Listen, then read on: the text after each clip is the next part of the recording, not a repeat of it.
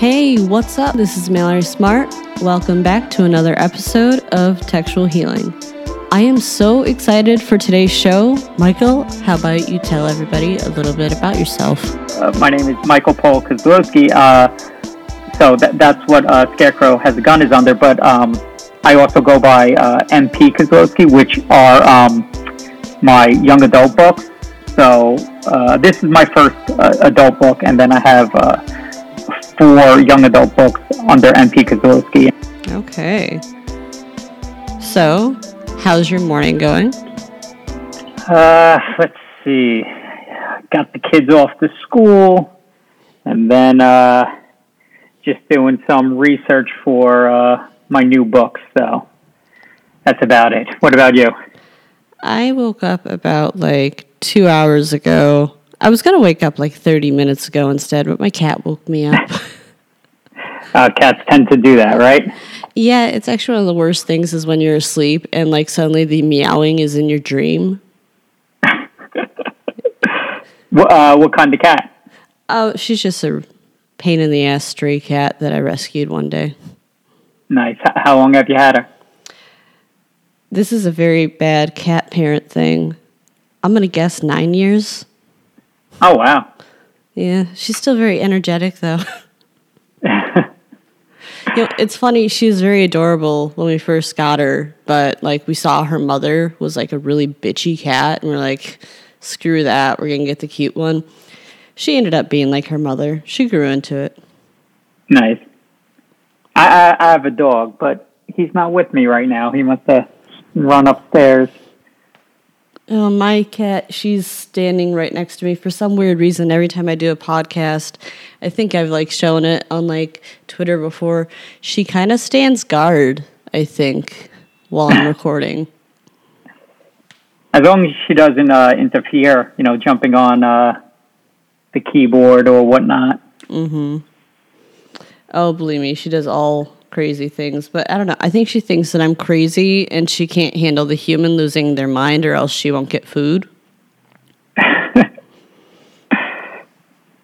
so you're saying that you're working on a new book. What's the new book?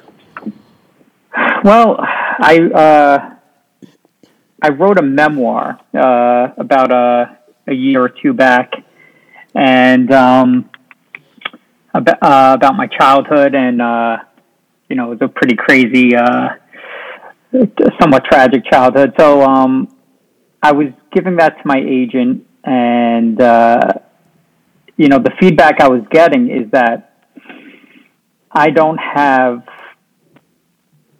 as uh, a big enough name for people to want to read a memoir. I don't. I don't uh, belong to any uh, group or or uh, you know uh, that that would uh, make people pick it up. So it was kind of disheartening. I was kind of worried that you were going to say that she said that like I'm guessing your agent's a she that your yeah. life isn't interesting enough for people to read. no, I, th- I think the story uh, she says is really interesting. It's just that you know people want, especially nowadays, you have to have some kind of uh, platform to stand on. And otherwise, they're going to say, well, why do I want to hear your story? Who are you? What's your platform? Do you have uh, a million, you know, social uh, media followers? Things like that. Mm-hmm. So it, it's kind of in a bleak place right now. And uh, so I said, all right, you know what I'm going to do? I'm going to take that book and I'm going to fictionalize it and uh, turn it into a novel, which that has now become based on my parents' uh, experiences. So I have to do a lot of research of, um, you know, uh, 1960s uh, and early 70s uh, Bronx, and uh, so that's where I'm at right now. That sounds actually really fun. I love the research part of books. I haven't done a book yet that required research, although I am doing one currently and I've actually been interviewing people from that time, and it is so hilarious, like putting your phone down and recording them, and realizing how shit they have for memory. Like, be like, "Can you well, remember the '80s?" And they'll be like, "Give me a sec." Right, which is funny that that you bring that up because you know, the novel that I recently published, Scarecrow Has a Gun, is is all about memory and how we, uh, you know, uh, think our memories are perfect, or um, we think what we do remember is accurate and true, and and it's all fictionalized. It, and and that's what got me writing that. But you know, yeah, I'm sure you you, you experience that all the time when you're interviewing people. Oh, definitely. Since you brought up Scarecrow Has a Gun, do you want to tell us what the story is about? Yeah, sure. Uh, yeah, like I said, uh, it's it's mostly uh, about memory, but it's it's about a man named Sean who his wife was killed 20 years earlier, and he was there when it happened, and he was hit over the head and uh, suffered retrograde amnesia, so he can't remember what happened, and it, it, it destroys him from the inside. That that he wasn't strong enough for her, he couldn't protect her, he couldn't, he doesn't know who killed her because there's this huge blank spot in his memory, and so that tortures him all these years. So 20 years after that happens, uh, he works for this multi-billionaire uh, entrepreneur, and he wins this uh, contest that his boss throws, and he wins a a black box that can replay every memory you've ever had, and uh, it doesn't play it in order. It plays it completely at random, and his boss tells Sean that eventually he'll get to the part where uh, his wife uh, was murdered, even though he can't remember what happened. His the memory is still stored somewhere in his brain. So Sean takes this box home and he starts watching uh, every single memory that he's ever had, and it just jumps around from random times. It go, goes from when he was five years old to when he was twenty to you know back and forth, and he starts noticing that everything that he's watching doesn't line up with what he actually remembers. And this actually sends him down a further spiral because he's starting to realize that his entire life is fiction, that that nothing he remembers is accurate. So he starts going around questioning everything, and he, he thinks he the the the machine is uh, uh, you know, uh, defective. He, he thinks uh, maybe uh, someone's playing a game on him. He starts to get really paranoid, and uh, uh, his life descends into chaos. And, and I'll leave it at that. But I, I think um, it, it's a, a, a, it's a great mystery book, but it's also um, uh, very existential, and uh, I think it, it wraps up uh, satisfying. Uh, I think I think people will enjoy it. Yeah, I really, really enjoyed it. Um, I think one of my favorite parts is the title gives such little away. How'd you come up with that title? Well, uh, when um, my my oldest daughter was born, was born, we uh, you know sitting around the house, you know those first uh, few months, uh, and and then uh, we always put on The Wizard of Oz for her. And I watched it so many times that I started picking up things that I've never seen before in the movie. And one of the most famous uh, uh, things that people forget about the movie is the scene when they're heading into the haunted forest that the scarecrow is carrying a gun. And every time I told this to somebody, they never remembered it. They go, no, that's not true, and they have to look it up, and, and, and they see the scene, and the scarecrow really is holding a gun, and it's not for just a, a blink. It's not. It's not just for a second. It, it's for a good amount of time, and nobody remembers this. And this is one of the most famous movies of all time. We've all seen it, and we've all seen it multiple times, yet nobody remembers it.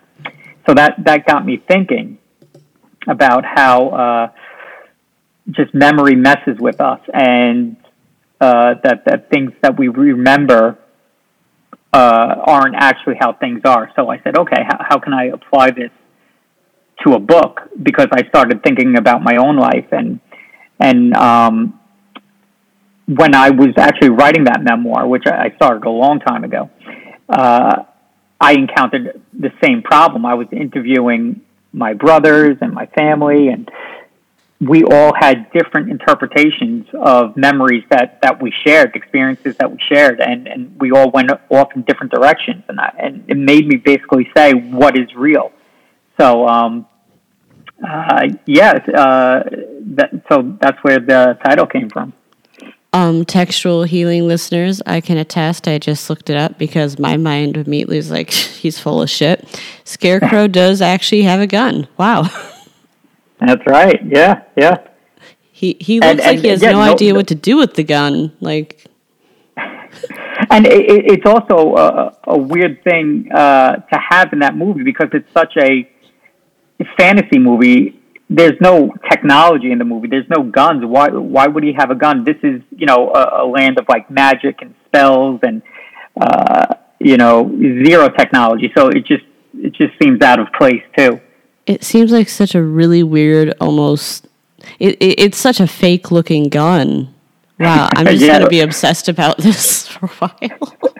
it almost looks like it's made out of rubber. You're gonna see it, you know, bending in weird ways. Yeah, it, it definitely like oh, it, it doesn't look like it actually can like discharge anything. Like it's stiff looking. Mm-hmm. Mm, wow, that is the fakest looking gun I've seen. I mean, aside from like paintball guns. Right. Well, and, and they all have some type of weapon. Like, uh, you know, uh, the Tin Man obviously has his axe, and uh, uh, is the lion uh, carrying a net, or does he have some type of like spray? I can't remember I exactly. I think he has like a spray. I'm looking up Scarecrow gun Wizard of Oz again. We'll see. this is so sad. this is my favorite part about this podcast is when I suddenly learn shit. I'm like, what the hell? Right, right. It looks like some kind of spray device. I don't know. I need to watch this movie again. I haven't seen this since I was a kid. Yeah, and, and uh, it's like filled with things like that. Like, and I mentioned in the book too. There's a deleted scene, which is really bizarre. If if you know one, uh, you know, look that up sometime. That uh, with the scarecrow, uh, when she first meets him, it's an extended scene, and he starts singing this weird song about.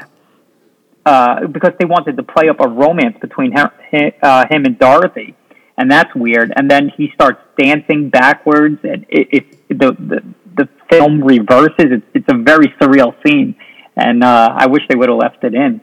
Creepy. I am having such what the fuck thoughts. Wow. Okay, everybody, watch Wizard of Oz. Take your notes. Get back to me. Yeah. I just like I, I took a picture, a screenshot of like this really cool, intense looking scene where like they all look like they're geared up, ready for battle. Right. Right. And yeah, of course, you know, the, the gun never goes off none of the weapons really seem to get used. No, no. At least from what I recall. I, I'm not sure if it really is as badass of a movie as it looks in this one picture. like it looks like they're like Stranger Things prepped from season four. Like they're like, there you go, some shit done. Right, right. we're yeah, also the no, most incompetent people ever. yeah, they they actually get their asses handed to them right there. Exactly. Right. See, like sadly, the only thing I really remember about Wizard of Oz is uh, Judy Garland being on drugs too much. Right, right. Yeah, they they they totally uh, popped uh, pills into her constantly. Uh, you know, it's pretty messed up and sad. But um, yeah, so you haven't seen the movie that many times then? Like even when you were a kid, was it like just the one time? I I'm trying to remember like when it was because it was before. Do you remember like okay? Currently they do it on like TBS. I want to say like on Thanksgiving where they would do like a Christmas story over and over back mm-hmm. to back. There was a time in my childhood, and see, this is a fun memory thing again. Who knows if I'm making this up? But I feel like they played The Wizard of Oz at one point in my they history. I don't know. Maybe it was Christmas Eve. Maybe I'm making this up entirely. You have fucked with my memory, Michael. There you go. Some more memory problems. I need this device now. Yes, I. Uh, well, you know, uh, that's that's the thing too. I, I think after reading the book, it's like, do, would we really want to know? Would we really want to replay our whole uh, life? And I'm not too sure we would. I think I know my personality. I would get obsessive as well, and it would. Um, I think we would also see that we're much more horrible people than we think. I think we would see like every time we said things in the past when we were kids that were rude or or just inappropriate, and I'd be like, oh my god, like what was wrong with me? And you know, it's just uh, I don't know, I don't know, too many uh, messed up things in my past, maybe. I think most people are assholes at some point in their lives. I mean, I always genuinely think that I'm a good person, but mm-hmm. I mean, okay, it had to be like back around like Halloween. My nephew was going to dye his hair pink. And mm-hmm. my mom kept being like, oh, everyone's going to make fun of you. It's going to be terrible. And I immediately was like, yeah, it's going to be fine. And then immediately my memory hit back and I was like, no, don't do it. Because I recall that I actually bullied somebody for yeah. dyeing their hair red. And I was like, I was an asshole. Don't do it. They're going to be assholes. Right. I, I mean, but that's the thing about being a kid, right? We were all assholes at some point. and that's part of being a kid is because you have to go through that, and you have to learn, and you have to uh, figure things out, and and you know nobody's born uh, an angel uh, who's uh, nice to everybody. We all have these horrible moments that that we have to grow through, which is why it's unfair to hold you know actions we do as a kid uh, against us. I suppose. Yeah, you can't really hold a kid too too high of a standard. You they only do what they learn, and let's face it, in today's world especially, they probably learn a lot of fucked up shit. Right. Right. Like 100%. I don't even want to know what they learn these days. Other than they're no. really good dancers, they're amazing at that. That's true. I mean, uh, my, my my oldest daughter now is uh, uh, 12. She'll be turning 13 this year. So I'm starting to get to that area where it gets a little more nerve wracking. But, um, you know, uh, she's been uh, limited. You know, she uh, just got a phone for Christmas. So now I'm entering that territory. But uh, I'm trying to, uh, you know, not allow any social media yet because I think that's where she's going to start entering the real problems. See, I'm not a parent yet, but see, I'm not sure what is our age range. I'm 32. What are you? 44. Okay. All I can say is from what I've witnessed with my nieces and nephews, I have 11 of them, by the way. I'm Irish. Wow. It's just in our DNA. but keep an eye on that phone shit. That they fuck around on that. Right, right. And that, apps that you don't even know exist, by the way. Yeah, and I heard there's like ways to hide them. Like they have a different. If you look at the phone, the uh, the button for the app says something different, so you don't know it what it really is, and they have all crazy ways of hiding it. Oh, keep their asses off Snapchat. Like it's too easy yeah. to fuck with you that way. Yeah. But no, I've actually, God, I hate it. Like I'm just gonna throw all my family under the bus today.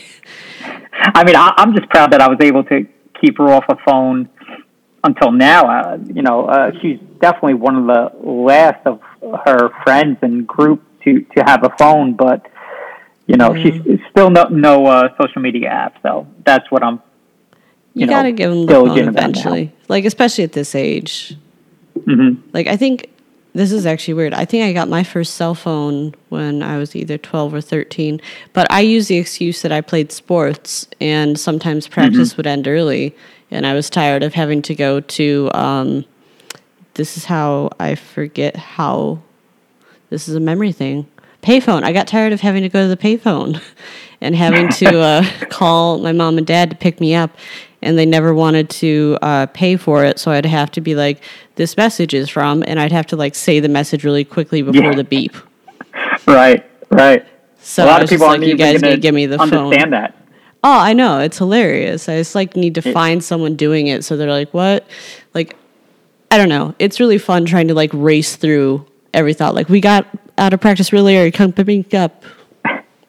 And it always comes yeah, out I mean, like really fucked up, like where I couldn't even get it out of my mouth just now. yeah, no. I I mean uh payphones, wow. Like like you don't even see them anymore. They're gone. You do see weird abandoned phone bank areas though if you go to the mall, Right. which is Right. really weird. Yeah. And you have a kid. D- does your kid ever point out and be like, "What's that?" No, you know, not yet. Uh, no, I don't. I don't think so.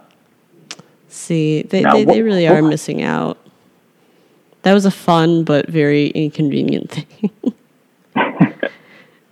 I mean, uh, it, it's just funny when you talk to them because they assume that all this technology that they have that i i we had it when we were younger, and they're always like cocking their head, like, "Wait, you didn't have a, a, a cell phone?" And you know, no, no, we didn't have any of it. I've had to go through like every form of technology going down. I'm the youngest in my family, so obviously my nieces and nephews relate to me a little bit more and that I have a life similar to them and have experienced all the technology that they have.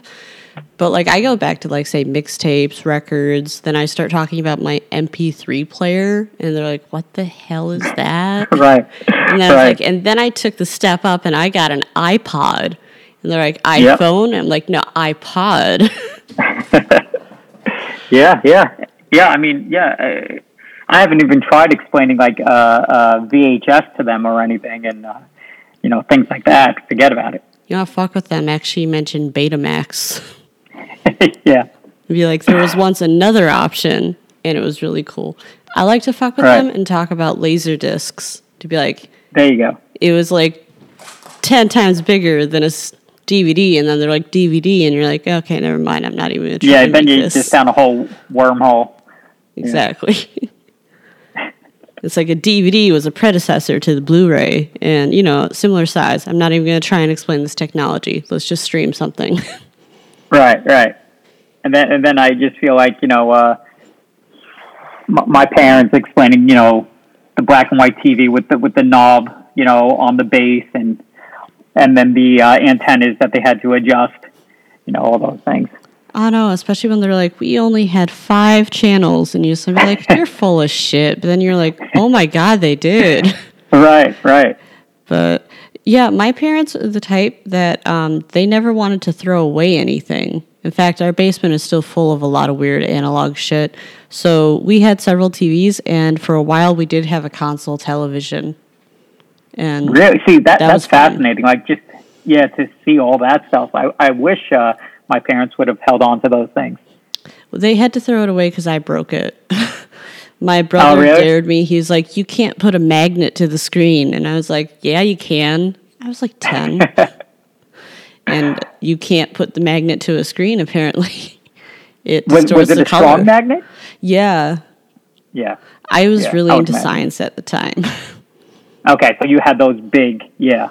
yeah, so like I definitely was like, "This is totally fine." I'm like, "It's turning green." No, what did I do? Yeah, what, what, what are those come up with magnets called? bullshit. I don't even remember. I fell out of my I science forgot. phase decades ago. And that's how old I am. Decades ago. Decades. Uh, yeah, I don't want to, I don't like using decades, right? It's so fucking hilarious to start really like looking back at your life and be like, oh shit, yep, officially old. Right, right. I mean, yeah, and then you know, it, it always, you know, then becomes perspective, and you know, uh, like, uh, you know, I'm already like, well, I'll, I'll, I'll I'll switch ages with you, and you know, I'll take that, and you know, but like, so what is old? I don't know. Honestly, know. there are weird drawbacks to every single like generation. So it's like it doesn't even matter. And also like I don't know, when I think of like, oh, I'm old, but then I immediately remember high school sucked. Like I mm-hmm. I want to be like, oh, I could totally do it again, but like mm-hmm. only with my adult retrospect, not like as a teenager. Right. So you would want to, if you if you if given the choice to relive your high school years, you would only do it if you know what you know now. Yeah, like kind of like that 17 again thing. Right. Okay. But like if I were to just suddenly go back in, like I was a very nerdy, socially awkward, introverted person who only had a very small group of friends. So no, Same. I would not do it. Yeah. But do you, do you have a time in your life right now, if you had to say, like, those were my most enjoyable years. Like if I had to go back sometime, it would be that time period. You know, it's so funny because it's a thing that my fiance, that my fiance and I always keep saying is that we never want to be those people who look back. Mm-hmm. We, I'd like to imagine that the best years are, you know, a couple years ahead of me still. But There you go. I don't know. I guess maybe like when I was like 23, that was that was a good time. Mm-hmm. Like you know, like you're first breaking out, you're becoming yourself. I'd actually like to say I think I was best looking at that age too. I think we all were, right? yeah, some people, you know, who knows? maybe. I Maybe. don't know. Some people like bloomed early in high school and then they just let that shit go. I know I've been on Facebook true. and saw that. That's true. So 23 was a good age. And, and, and uh, as my, my wife likes to point out, uh, she thinks men get better looking with age, and she always uses a um, a Jeff Goldblum as a reference because like she was like, "Do you remember him in The Fly?" and and look at him now; he looks all like you know suave and sophisticated. Like age worked wonders on him because he was a weird looking guy. he was gangly as hell. I mean, he still Yeah. is gangly, but he found a mm-hmm. way to make it work. Right, right, yeah. Like he is Exactly. massive style. Have you seen him like when he had his cameos in Portlandia? No, I didn't see that. Ooh, you should watch that. He actually he plays a cool, sexy guy in those cameos. Oh yeah. Mm-hmm. Right, which you would never think, you know, back in the '80s, uh, that he would play that part. I think he also was in one of the Body Snatcher movies, and he looked pretty crappy in one of those as well. Hmm, may- Oh, I think you might be right. Yeah, like he definitely. It's almost like he hadn't grown into his head yet. If exactly. that makes any sense. It does. I, I know exactly what you're what you're talking about. Yeah. but he got style. You know, it's also like say with the Seth Rogen thing, where like Mhm. that was an awkward looking motherfucker. But if you look up, Yeah. up now, it's like you learned how to get your best attributes. Good for you. Now, is that age? Is that money? Is that uh, you know a combination of the two? I think with age comes confidence, and you know how to highlight your best attributes. Hmm. But then, of course, obviously, a lot of people, it's money. Right. Right. But in terms of like say Seth Rogen and Jeff Goldblum, I think it's just the confidence thing. Like where they actually like Yeah, slowly learn yeah. who they are. Right. And and you know, but but you know, my wife and I talk about it and how it's like unfair for women because as they age, they uh, you know feel like they have to you know do so much work uh, to you know that they could age gracefully and and and look better with age, but you know the world's so hard on them that uh, you know you you just look at these tiny flaws, which in men we go, oh look, you know he, he's growing into his age, he looks good, and, and women, you know, we're we're much harsher. I would say uh, I just recently saw an interview with Jamie Lee Curtis, and she made a very good point mentioning that. And I like her style of doing it, where she was just like, people get old. You know, I, I don't give a fuck, and I'm not going to change anything about it. And I'm like, I dig you. Go off, yeah.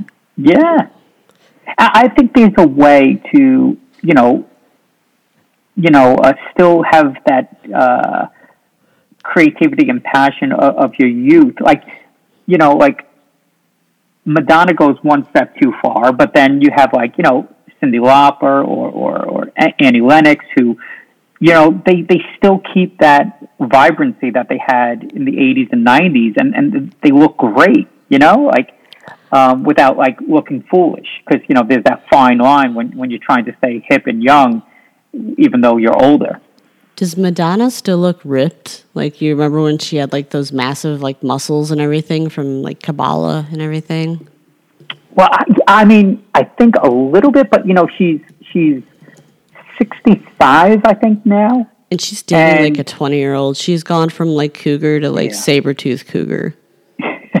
yeah and and and like i think you know and she's still like you know busting out like you know a thong and and uh you know wearing like you know uh a see-through bra and it's just like nah you're 65 now like you know there's still a way to stay relevant and cool and and have your edge but you know maybe that's going too far i don't know Right now, she looks like if Miley Cyrus wanted to dress up like Madonna for a day and tried to age up. right, right. Yeah, yeah. I, I, you know, I feel bad. I, uh, you know, we're a big uh, Madonna fan in this house, but I don't know what's happening. Like she looks like a sixty-year-old woman who's cosplaying as Madonna. exactly. Yes. Yeah. It's like you know, Yeah. good for you. It's so funny. Um, I was at a Stranger Things themed uh, New Year's Eve party, and all the bartenders were dressed like Madonna. For Stranger Things. Yeah, you know, because it's '80s kind of inspired. I see. Yeah. So, but but they would do an '80s Madonna. Yeah, so they all had like the cool like jean jackets, Material Girl, and all that shit going Yeah. on. Yeah, classic. Yeah. Sure. Did you do anything cool for New Year's Eve? New Year's Eve, no, no. I'm you know past that point now. Once once you have kids, you sit home and uh, you know, have a little party here. That's about it. And do you like lie to the kids and say, "All right, it's midnight," just to get them to go to bed and leave you alone, or? Uh, for the past two years now, we've allowed them to stay up. So Uh, I don't know how they do it. I don't know how they're not wiped out, but but but they they hung out this year. See, um, when I was a little kid, my oldest sister would watch us. That's what happens when you have a big family. You know, just the older ones eventually become the babysitter. And for some reason, yeah, we always ended up celebrating New York New Year's, not Chicago New Year's, because, you know, they're Oh, an really? hour ahead. Yeah. Okay.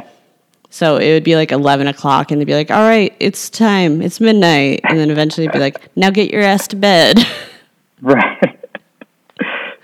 yeah, I mean, uh, I was never a big New Year's guy. Like, you know, I'm uh, about 40 minutes outside of Manhattan now, and I, I lived in Manhattan for about eight years, but like, I never once went to Times Square. I did not want to do that whole thing.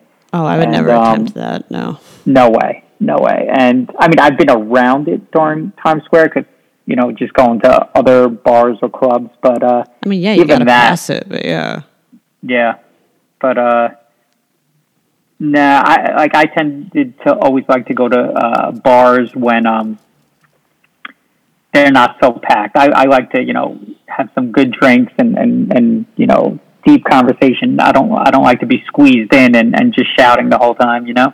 As a five foot tall person, I could totally agree with you. I get very claustrophobic, but see, I wanted to stay in for New Year's this year, but I got outvoted, so we went Ah. out. Hmm, yeah, you don't always win.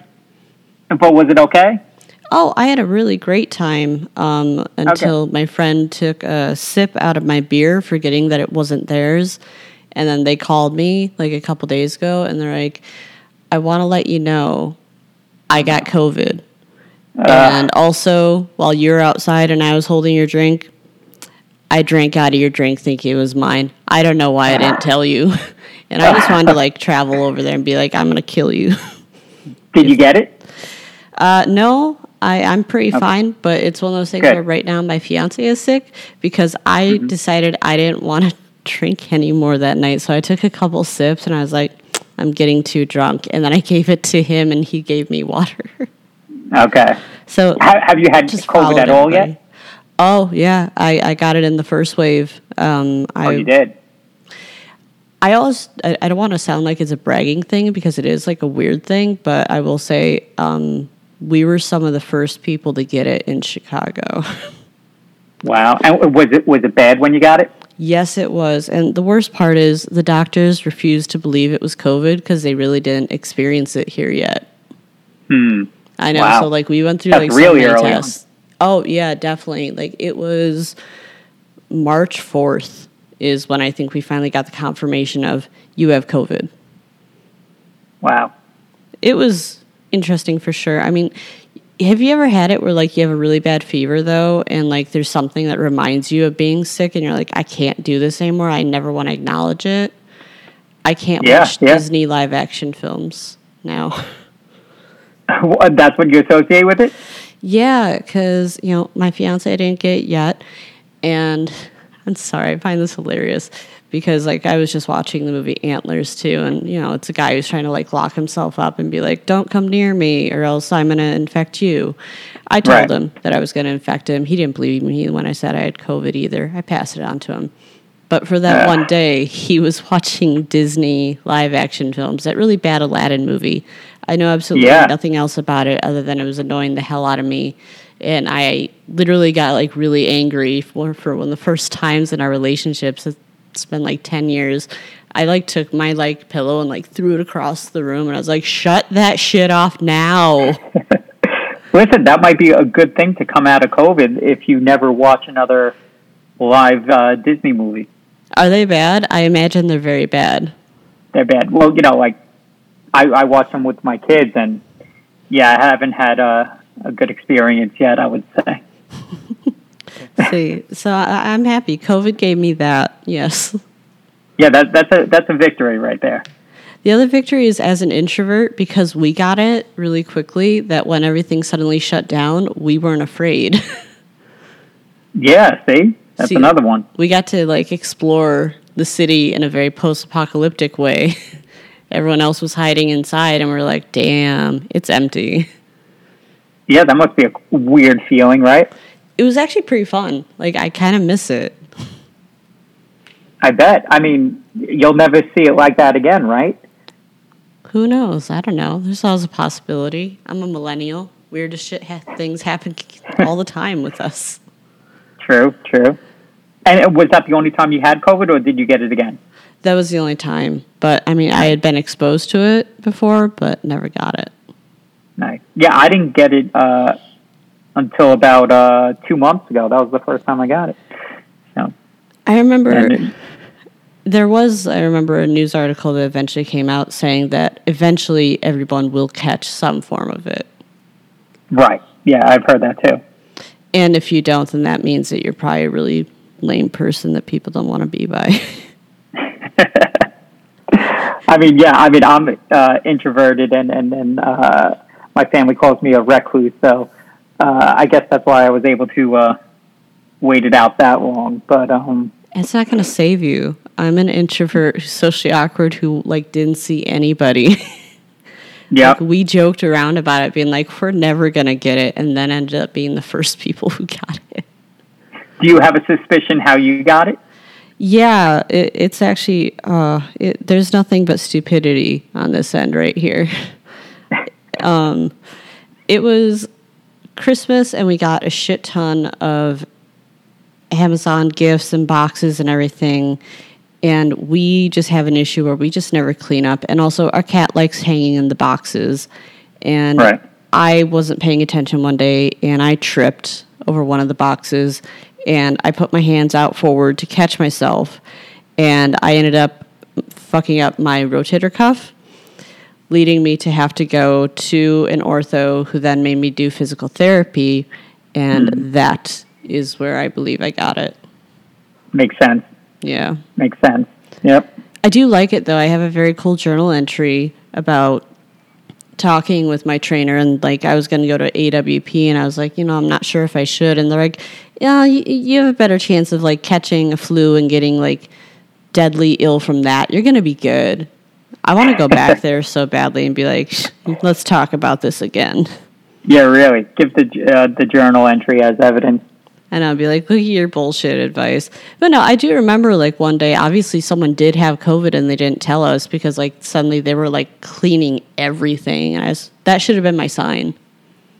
Mm, true. Yeah, like suddenly a shit ton more people are at the physical therapy place and they're like scrubbing shit down. Yeah. Yeah. I mean, back then we were scrubbing everything down, though, right?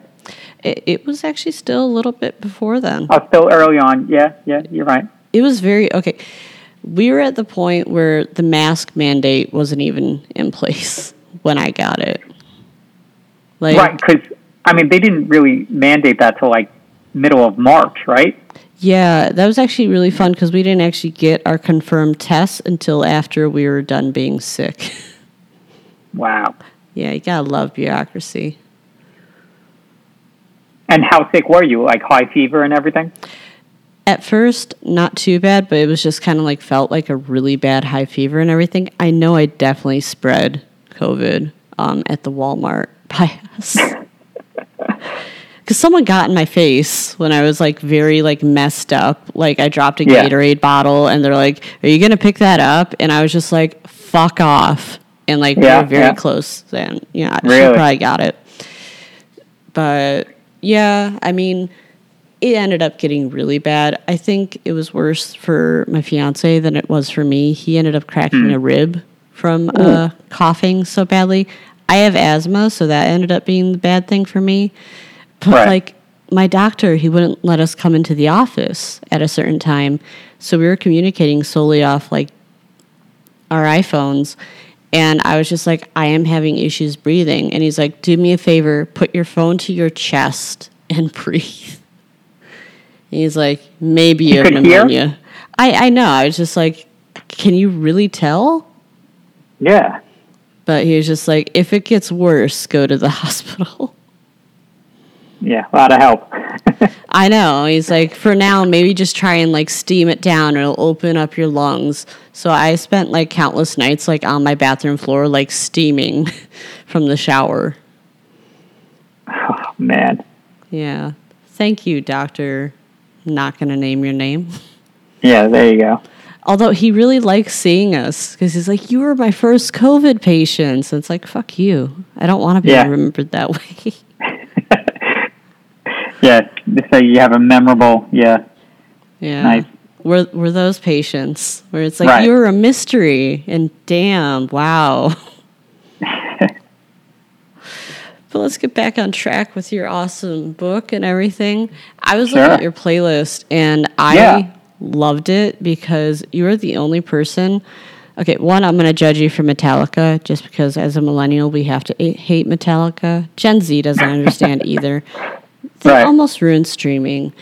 I understand that. I get it, and uh, trust me, I'm uh, no fan of theirs past uh, the Black album. I would say. I've seen them live. I'm trying to remember. I had to be like 13. So I don't know them that well. My brother was a big Metallica fan. Mm-hmm.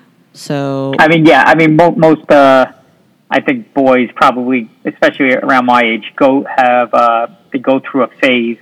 I mean, the reason uh, that Metallica song is on there is because uh, in the book, uh, Sean relived the memory of uh, going to a Metallica, uh, Guns N' Roses, Faith No More concert and hanging out in, in the uh, parking lot, which um, was actually the first concert I ever went to in real life. And uh, I was younger than than Sean was in the book. I was um,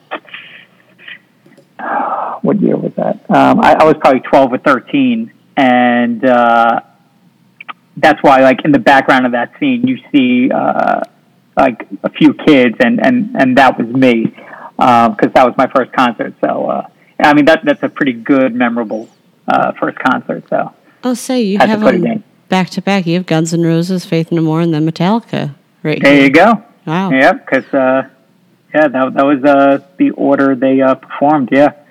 I almost got to see Guns N' Roses at Coachella years ago, but no, didn't make it.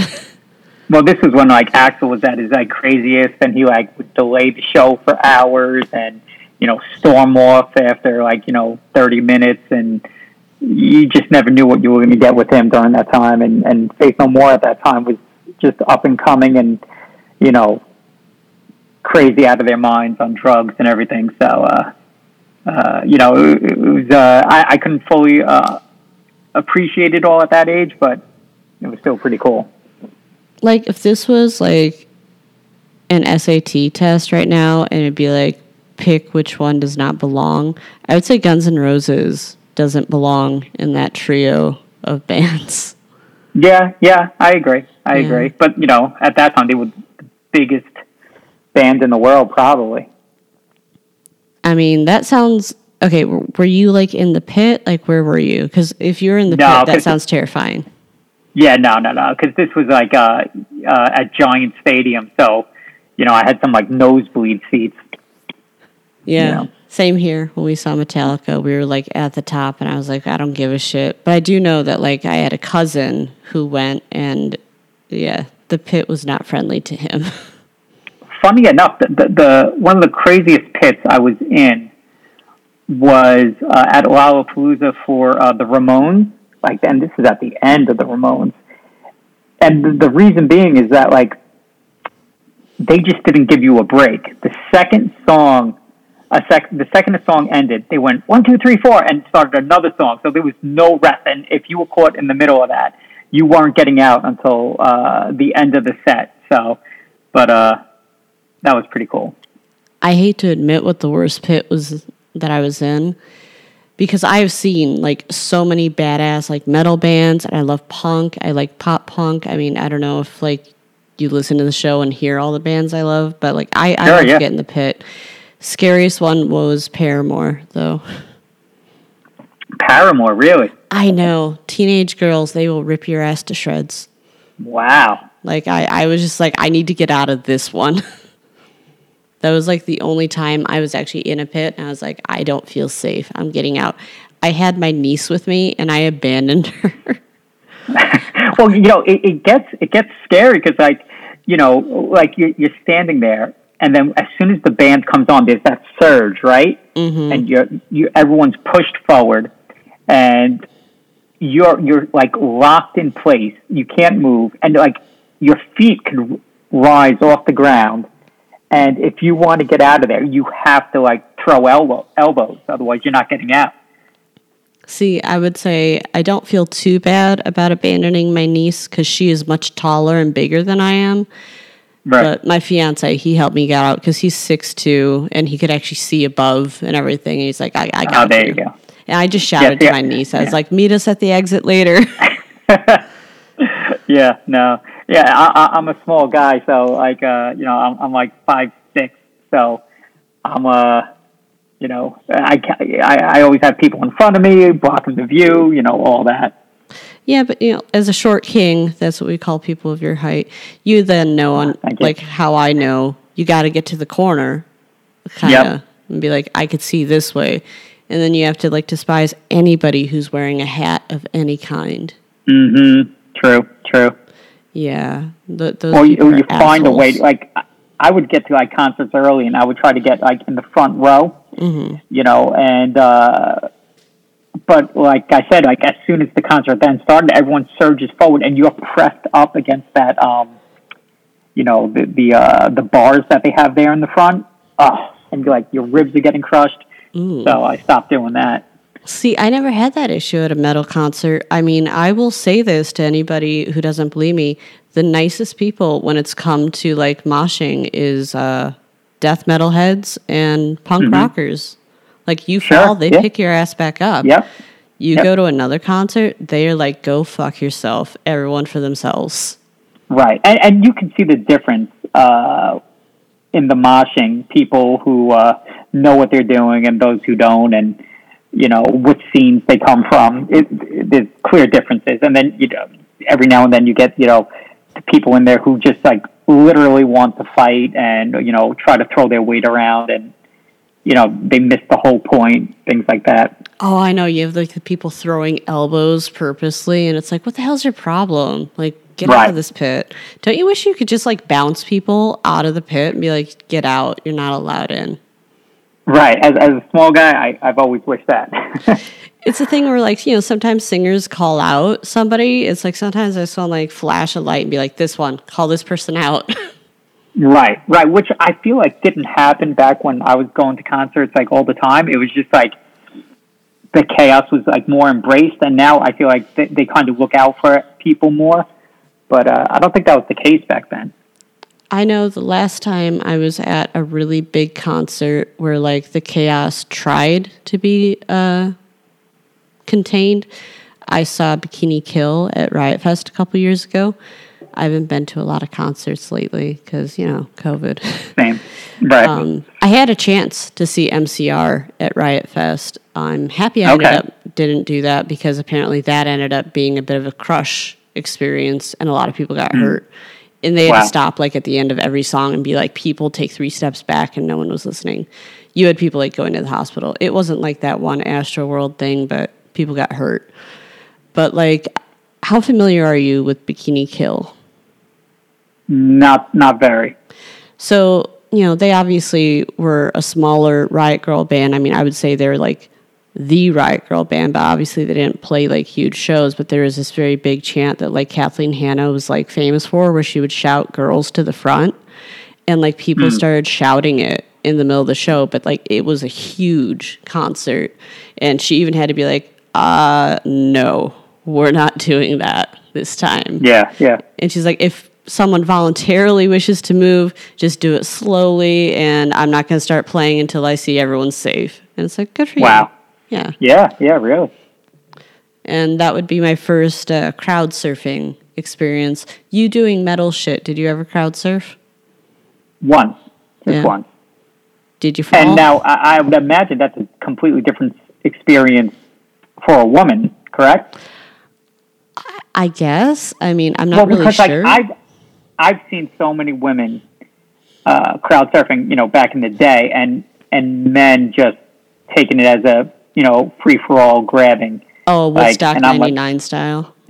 That type, you know, yeah, well, yeah, because I was going to to, to concerts, uh, you know, in the you know mid '90s and and you know to the early 2000s. That was like my heyday, and if a, if a girl went up, you know, oh, they'd be copping feels, cool. yeah, yeah, yeah. Definitely. There's so many Woodstock 99 documentaries coming out on every streaming service, and every time yeah. I'm just like, that generation of guys, they're douchebags.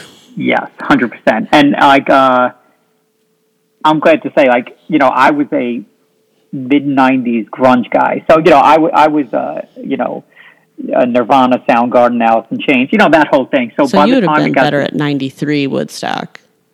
Exactly. So, like, by the time it got to the '99, all those bands I was not into. Like, and it it did have a different feel, different vibe to it.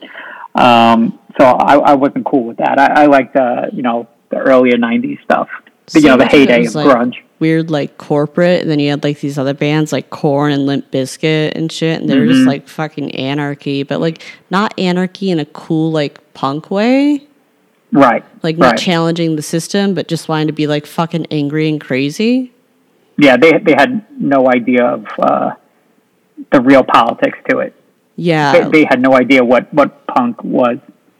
It's just like we're white boys, we're angry, but we have no reason to be angry. Right, right. Other than we're not getting as much attention as we used to. Hundred percent. I feel like I'm just like guessing right there. But no, with my crowd surfing experience, it was fine. But then again, it was a Riot grrrl band. so I feel like most people right. are like, you know, we're good towards women. I mean, when I, yeah. I, was moving to the front, I actually there were guys apologizing for the patriarchy. Wow. yeah, it's like that wow. was the concert I was at. no, that I mean that's a good thing. It's just nothing. You know, uh, I've never experienced anything like that. It was just weird how quickly things have changed. You know, I mean, I don't know if it's changed that way at every show. I think it just really always depends on the mood that the band brings. You, you think there are shows still like where it's uh, an ugly type of vibe? I mean, I mean, there's for anything like that we saw, like mainstream. with Astroworld, I mean, that looked like right. that was a fucked up vibe. I mean, I don't think gender had anything to do with it. I think people just lost their ability to be human. True. Right. Right. Because yeah, I guess you just keep seeing it more and more. Where people are more assholes these days. Have you noticed that, or are we just old? uh, hmm. Let's just go with the first one. yeah, there you go. we're not going to say we're old. Fuck you, Gen Z. Right. Yeah. No, it's it's the people. Screw them. Yeah. Yeah. That they they have no ability to just treat you like another human being. They just want to be like, "Fuck you, get out of my way." yeah, it, it's a, it's a different type of ugliness and and anger. You're right. Yeah. But, you know, we all express ourselves in different ways. I'm not going to condone it, but y'all do what y'all do. What right. was the last concert you've been to? Because I imagine that's hard being a parent. Yeah, so uh, I would have to say it's probably been at least 15 years, and the last one was probably Tori Amos, I would think. Um, my wife and I are big fans of hers, and uh, we actually uh, flew to uh, Paris to see her perform there, and um, yeah, it was, it was a, an awesome experience. I feel like we would get along very well at a concert. yeah, why is that? I am loving your music taste. Right. Oh yeah. I love Tori Amos also. Yeah. A little bougie to go all the way to Paris, but I won't judge. Well, I I never been, and you know we, we were we were still uh, you know dating and and uh, you know no kids, and we were like screw it, let's do it, and it was just one of those weird things that we never did again, and. uh Oh, the fun like You know, it- spontaneous thing, yeah. Yeah, it gave us an excuse to to go to Paris, so uh, it ended up being awesome. I wonder if I could still get away with that. Try it, try it. I'm just gonna like be like, oh my god, this amazing band is in Paris. I don't know who I would pick though. Someone that my fiance likes. Is, is do, does your uh, musical taste overlap? You know, a lot of it does, but I mean, we do have some pretty contrasting things, but we usually like wrap each other into it. I mean, Mm-hmm. he really likes pop music, which is very. Okay. There are no gender roles in this relationship. He's a Swiftie. Oh wow! All right. I know. See, I, I- I'm very familiar with her because because of my younger my my daughters. So, uh, you know, I would say um, you have a almost teenage girl, so yeah. Well, you know, I, and I I give them uh, access to my Spotify, so they have their own playlist, and I can never share my end of the year uh, Spotify because the top artist is always like Taylor Swift, and I'm like, I I can't put, post that. Oh come on, that's just hilarious though. yeah. I had it for a very long time. It wasn't this year. No, it was this year because my nieces kept going on car rides with me, and I almost always have Spotify on, and they all constantly kept playing "All Too Well," the ten minute version. So that ended up being like my top song. See, that's what happens. And it was so Yeah. awkward as I'd just be like, I don't listen to Taylor Swift as much as you all think. right. I'm like, all right, I need you guys to uh, get your own Spotify account so I could, uh, you know, show people I'm listening to some cool stuff here. You know, they have Spotify. It's just, you know, I always believe it's like you plug your shit in, but whatever. It be Right. how it be. Yeah, yeah. Although I found so out, if like, you- if- do you see the minutes? Like, they listen to the music, like, constantly. Yeah, yeah. It, it, it, oh, doing homework, getting dressed, you know, just anytime they have a, a, a free moment, it's on. And it's like, I, I envy that a little bit because we really weren't able to. Right. I mean, unless you, like, always had, like, headphones on. Well, yeah. I mean, it was just a, a different experience. Like, you know, you know, I would uh, get a CD, put it on in my room, close the door, and like read the lyrics, and uh, you know, it was just uh It seems much more intimate now. It's, it's it seems more surface. You know, I don't know. My favorite is uh, I, you know, as we discussed with Metallica, I come from the era of burning our music, you know, ripping it off Right, of, yeah. you know, all those fun sites. So, Yeah. you know, you don't get the lyrics. So that was the best is just hoping you're saying the right lyrics based off of what you heard. Right, right. yeah. Like my Oh, brother, so that was your he that was never your do. prime area. Oh, Because yeah. like the, the the streaming for me, the the, the burning the stuff, uh, that came like later for me. So like you know, all '90s, uh, I was I was just getting CDs. I had a million CDs, and um, I didn't start uh, burning the stuff until like I guess what was that early 2000s. Yeah, probably around then. I know I was in my middle school years. Okay, yeah, So makes sense. But yeah, it's funny because you don't like get say like the track list or whatever. You're just like it's the new Green Day album, and my brother kept being instead of a holiday, he'd be like a nullity. Because it's like you hear what you hear. You don't have Yeah, yeah, lyrics. And like at that point, I don't know. It's like you couldn't Google it really because Right, there's still yeah, the Google versus Yahoo thing. If Mm-hmm. anyone listening to this doesn't remember, Yahoo was once a contender. It's true. Yeah. True. Big time. It was it was like the number one uh, uh, site. They had all the fun chat rooms too. Mm-hmm. mm-hmm. See, you weren't young enough, but I was young enough to like really get on there, and my friends and I would do really weird shit on there.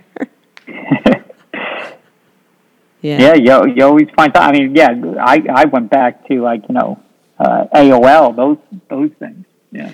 You know, if I ever tell someone like, "Oh, I remember my AIM handle," and they're like, "What the fuck you talking about?" And it's like, mm, I'm not even gonna go into it. Right. But no, I, I loved it. See, you have a 12 year old, you don't have to worry about like the chat room shit because my friends and I on sleepovers, we love to go on the chat rooms and catfish people. Is that right? Yeah, it was it was so fucked up. Oh man. So like get ready. Your kid's gonna do some weird thing. You just don't know what this generation's equivalent to it is. No, you're right. You're right. Uh, the only thing a parent can do is just give them the tools beforehand to be, you know, mentally prepared to do the right thing. That's it. That's how I have to look at it. Say, all right, I give, I've given you great advice. I've given you the guidebook. Now you're going to encounter some crazy shit, and hopefully, you know, you do the right thing with it. I mean, I think there is the huge difference with us is that, like, you know, I had the baby boomers raising me, so we really obviously mm-hmm. didn't get the advice and no. all they're like is like it's bullshit. There's nothing real. It's all fake. You can't trust anybody on the internet. Yeah. and now they're the right. people who you can't trust on the internet. 100% 100% so i don't even know what advice you give a younger person when they go online other than don't be an asshole. Yeah yeah. And and and don't be an asshole and uh, just be careful because like you know anything could uh, uh, affect your future you know. Just don't don't put you know anything uh, you're going to regret out there. Yeah, like you know, don't bitch about your teacher.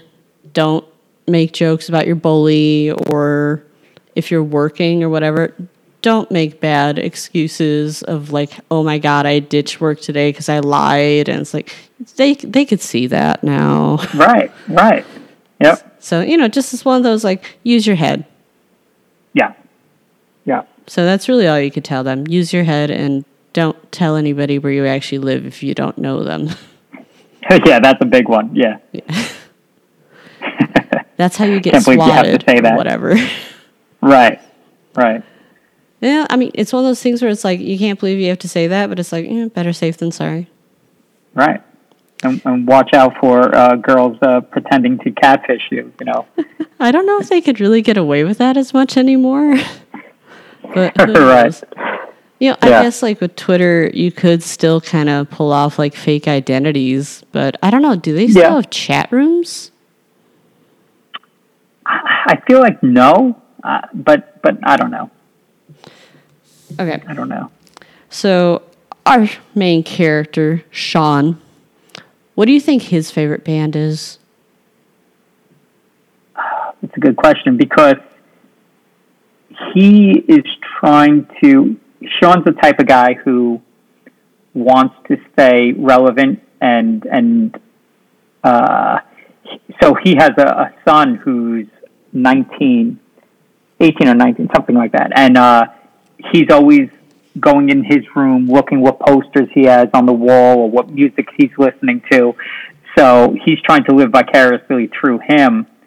Uh, so he wants to always find out what's new and what's what's hip. But um, secretly, his his uh, favorite band is probably hmm. That's a good question. Uh, you could pull one out of thin air. That's okay. Yeah, I'm gonna say uh, he likes Nick Cave and the Bad Seeds. I'm gonna say. So he's one of those dads. Okay, I dig it. Yeah, yeah. I feel like he's the kind of dad who hangs out in the garage and is like listening to music like that, but doesn't want anyone to know. Yes, yes, that's him. Yeah. Like we've all seen those kind of fathers, but it's like, okay, I got it. I feel you. Although Nick Cave is great. Oh, I I, I love Nick Cave too. but yeah, we have to hide it from the younger people if you want to stay relevant, you know. Right, right. I mean, it, it, you know, it's a weird thing because like uh, like uh, you know now that now that you know she has her friends around, and if I'm playing music, and it's like, well, the kids are gonna think this is like the worst music in the world, but then I'm like, if they really did know, they would know that this is the coolest shit. you know, like, but like they're never gonna know at that age that that that uh, Tom Waits is like the best artist in the world. You know what I mean? You sound so, like the father, and this is forty. when they're yeah, in the car yeah. and he's like, "No, this is real music," and he throws on Soundgarden, right. and they're like, "This yeah, is depressing. Turn it off." he's playing uh, Alice in Chains through the, like the tinny speakers. Yeah, I think he's yeah. Was it? Yeah, he's playing Rooster. Yeah, sure. That is me. That is me. Damn it. And then you just have the wife and the daughters being like, "No, turn on sign better, sign happy," and they turn on the, right. the most like scandalous rap shit. Yeah, well, I mean, that's the thing. I mean, my family uh, loves to get on me that all my music's, uh, my favorite music's like dark and depressing and, and moody. And, you know, maybe that's just me. I don't know. No, you're an artist. You're one of us. Yeah, right? That's where we go. Yeah, we, we tend to just go for like, I think it's because there's better lyricism in that kind of music. I'm I'm just generalizing here, but no, no, I I think you're right. I think you know when you boil it down to like, especially the stuff that uh, the stuff on your playlist, I, I definitely got that. Like, yeah, it it used to. Uh, now it's more like I want a story. I want something that's that's really well written. Uh, that's something I, I, I really look for now. Like um, like uh, do you know uh, Mark Kozelek? No, I don't. Yeah, uh, he also sometimes goes by uh, Sun Kil Moon, mm, uh, and it's just um, it's almost like spoken word a little bit, but uh, it's just uh, and it's it's very uh, it could be very mundane, just him talking about uh, walking to the store and and uh, going to a restaurant, but it, it's I find it so mesmerizing. It's, uh, I'm really taken by it. I mean, he definitely feels kind of like folk rock and slowcore a little bit. Mm-hmm. Mm-hmm. Is spoken word like a genre? Because there definitely is a vibe to that. Uh, there, there probably is. Um, I don't know. This is a uh, musician who would be a good poet. Exactly, exactly, and, and, like like I like a lot of the stuff that um, Iggy Pop's doing right now uh, when he's like guesting on other people's tracks, and and there's there's a little bit of that. He did a song for the movie uh, Good Times. Did you see that with Robert Pattinson? No, for some reason I don't like Robert Pattinson, so I tend to avoid. No, him. I mean, And this is a really uh, it's by the guys who did uh, Uncut Gems. It's like they're their uh, I think second movie actually, and it's a really small movie, but he does like a a, a song for that soundtrack that's like kind of like spoken word, and uh, it's uh, really good, really good. I dig that. Do you recommend the movie? Do I have to watch this? It's a very good movie. Okay. Yeah, excellent. Did Did you see Uncut Gem? I did. That one I saw. Did you like that? Yeah, I thought it was decent. Okay. I, I mean, I don't get long, hype for it, but I, I thought it was good. It, it's along, it's, it's along those lines, like very uh, grimy and intense, and uh, you know, lived in. I like that way of describing lived in. Yeah. Hmm. What genre would you really? I mean, I know you said that there's definitely. I don't know. What genre would you say Scarecrow is? Because I got a bit uh, thriller from it a little bit. You yeah. said it was existential. I definitely got that. I, I've been, I guess, describing it as a, like literary thriller because it's not. If you just say thriller, you know, then it's up with those, you know, like. Uh, it sounds like something that like Harrison Ford would make a movie out of.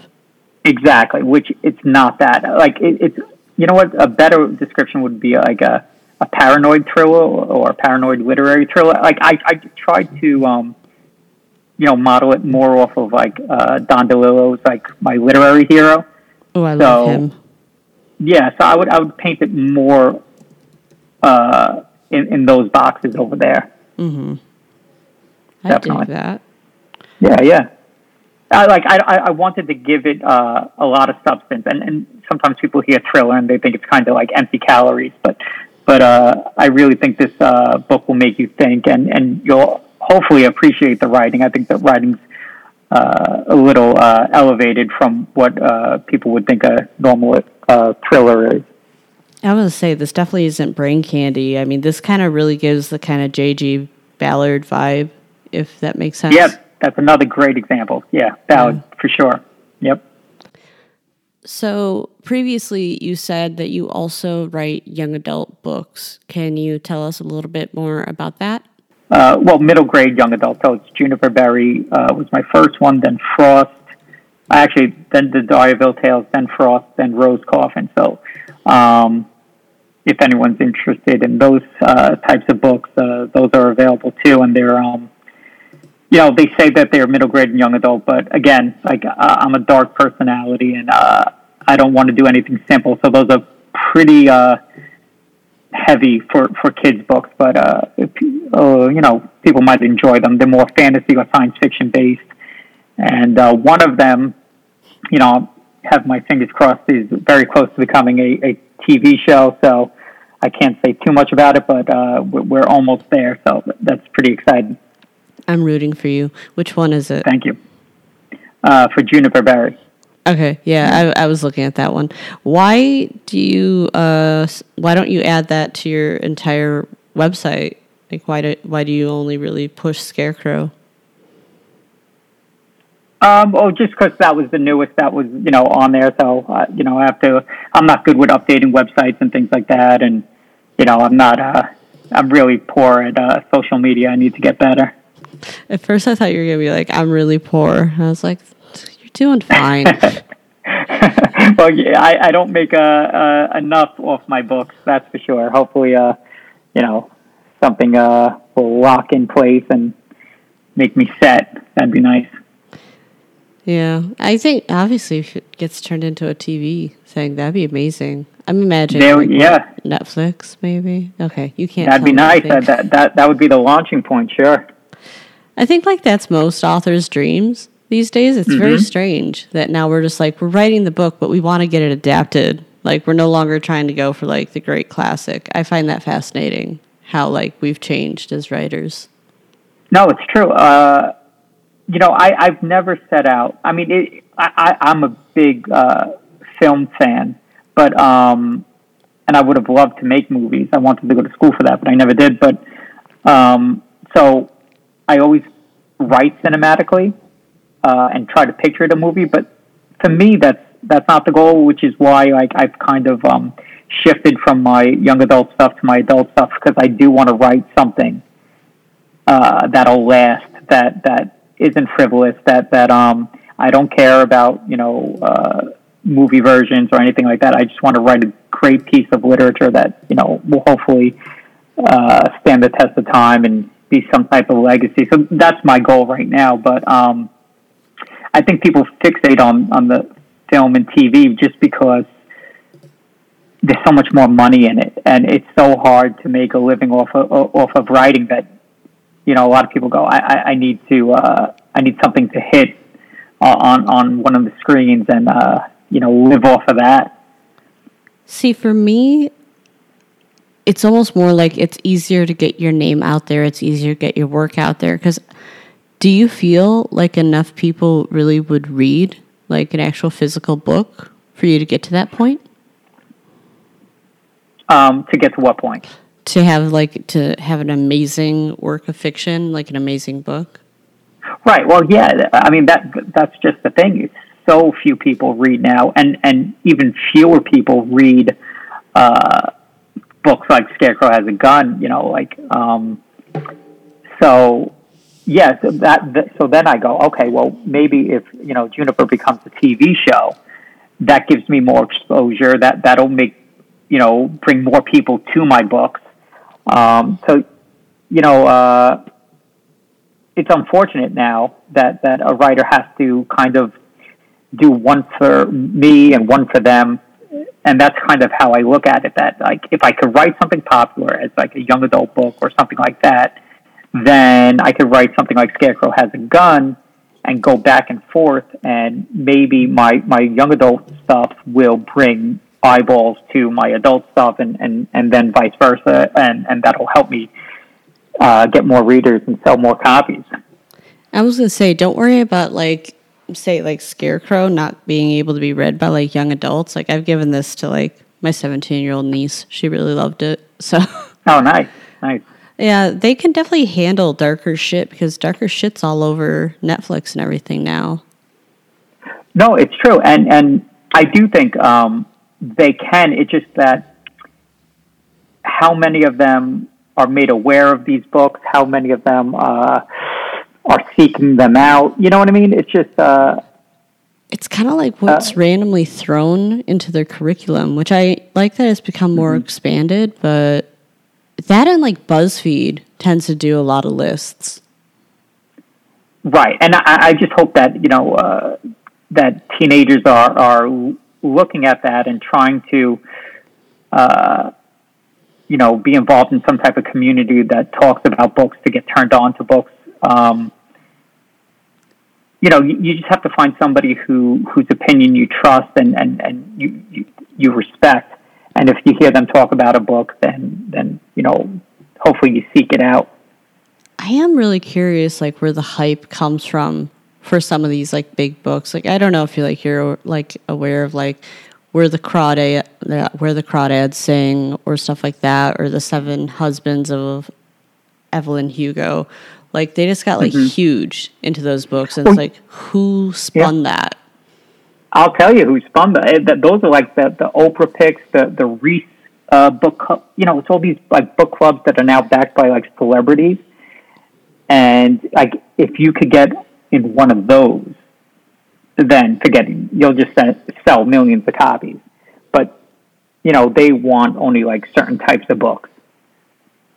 They want like, I, like I can't see a book club books. Yeah, yeah.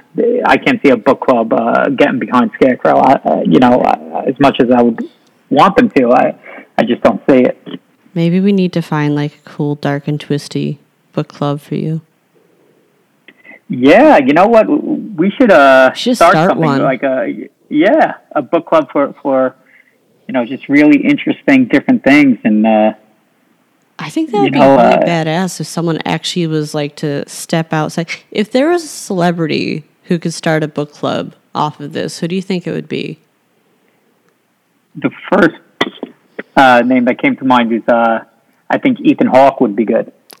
Oh my god, I love that. I was gonna say Ethan Hawker Hawke or Winona Ryder.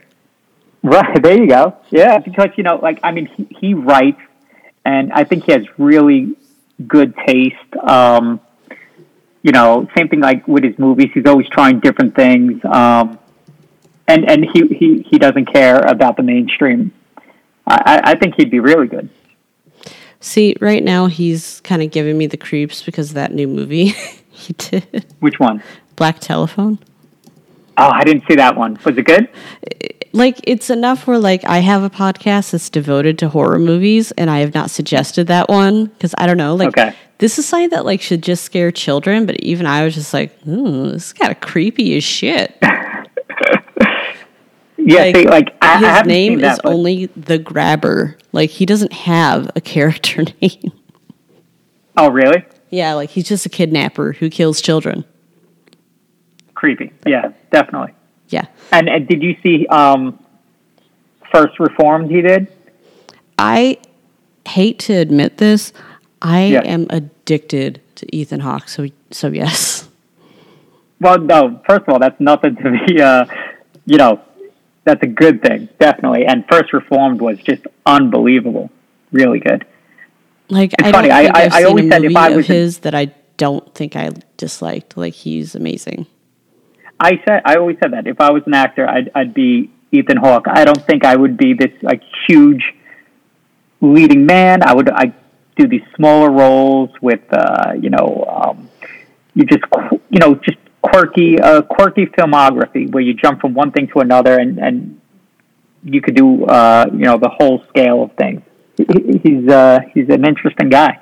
And he's not held down by like one genre at all. Right.